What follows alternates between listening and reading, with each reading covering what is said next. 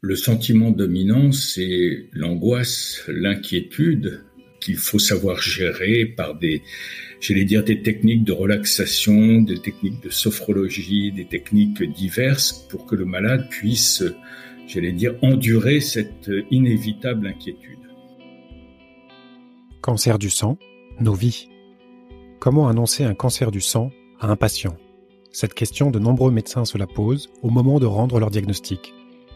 Le professeur Solal Cellini, hématologue et cancérologue pendant 35 ans, nous explique le rôle du médecin et pourquoi certains hésitent à prononcer le mot cancer.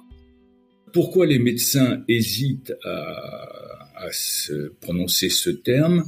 Euh, Probablement parce que la formation des hématologues était plutôt de, réserver le mot cancer aux tumeurs solides et ne pas utiliser ce terme.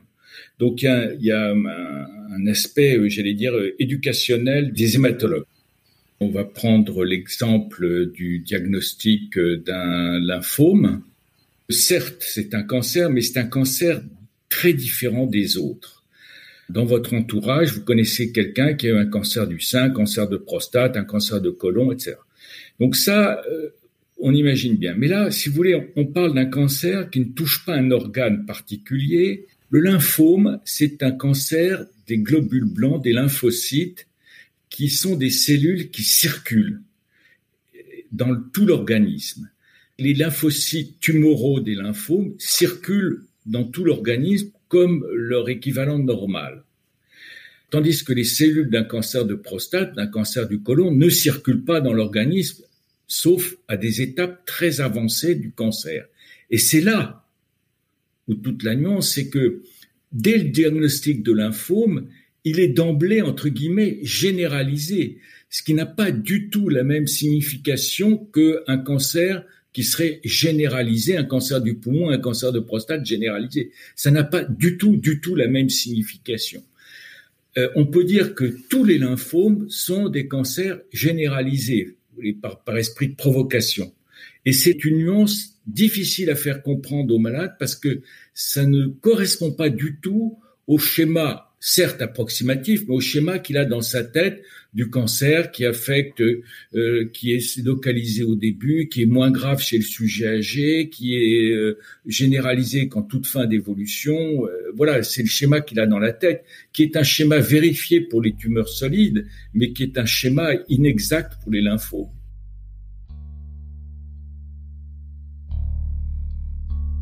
Affirmer que lymphome est un cancer, c'est une vérité, mais ça correspond pas exactement à la réalité que le balade connaît du cancer. Euh, si vous avez une leucémie aiguë euh, ou une leucémie chronique, vous avez des anomalies à la prise de sang, le sang circule partout, donc la maladie est à l'évidence disséminée. Ça a une autre conséquence euh, qui est importante, c'est que si vous avez un, cancer d'organes, le premier traitement dans l'immense, dans la majorité des cas, c'est la chirurgie. Pour le lymphome, il n'y a pas de chirurgie. Pour les leucémies, il n'y a pas de chirurgie. Donc, encore un schéma qui, pour le malade, va être euh, distinct de ce qu'il pense connaître.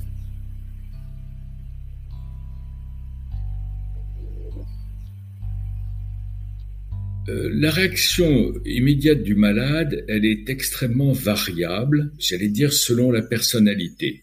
Euh, vous avez des personnes qui vont euh, s'effondrer et puis d'autres au contraire qui sont extrêmement lutteurs, qui prennent le diagnostic, j'allais dire, un peu de haut en disant vous allez voir ce que vous allez voir sur mon lymphome, ce que je vais lui faire. Ça n'augure en rien de ce qui se passera après. C'est-à-dire celle la personne qui va sombrer, ben petit à petit elle va monter la pente et puis euh, faire son l'itinéraire qu'on avait prévu euh, de façon tout à fait euh, surprenante. Et puis au contraire, bien le, gros dur qui part à toute vitesse, c'est bien au bout d'une ou deux étapes, ben, là il va marquer, il va avoir un net coup de mou, et c'est là où il va avoir besoin d'aide. Le, le, rôle du médecin, c'est aussi d'aider le malade à maîtriser euh, l'information qu'il a.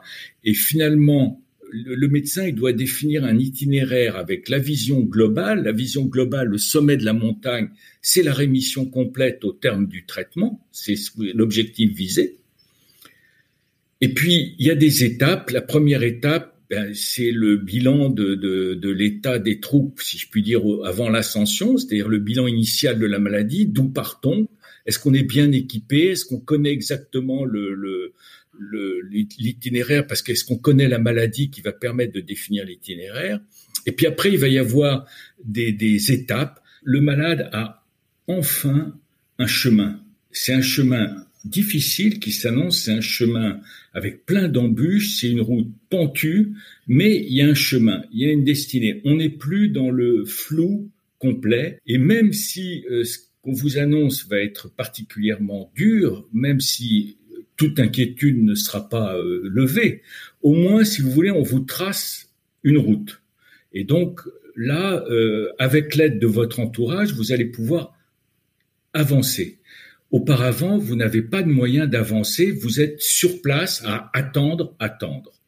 Et ça, si vous voulez, c'est, euh, j'allais dire, le patient est impatient, et c'est normal.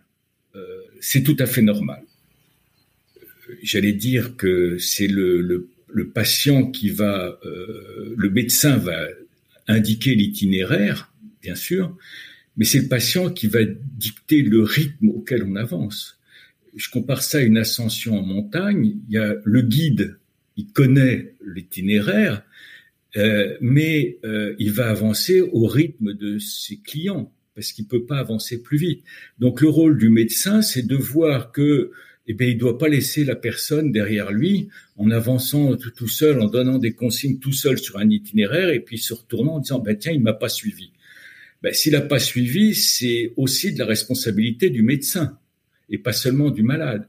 Le malade, il aura des hauts et des bas, des périodes difficiles ou pas, il avancera à des rythmes différents, exactement comme l'ascension d'une montagne il aura des coups de mou et il aura des périodes où il se sentira plus en, en, avant. Chaque malade doit être accompagné de manière tout à fait personnelle. Vous savez, le, le, le, plus important remerciement, c'est euh, le soulagement qui se lit sur le visage. Vous avez un malade qui rentre avec un visage crispé, les épaules élevées, parfois même un peu d'agressivité, un peu de, de, parce que il est tellement euh, sur les nerfs, comme on dit euh, banalement, que de le voir ressortir, les épaules abaissées, le visage beaucoup moins ridé, beaucoup moins crispé, et avec un discours beaucoup plus euh, coopératif, c'est le, meilleur des remerciements. C'est pour nous, si vous voulez, l'espoir que la suite se passera mieux.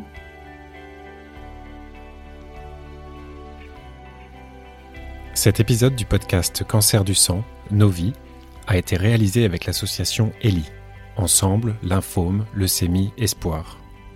France Lymphome Espoir, Silk, l'association Laurette Fugain, l'AF3M et Abvi.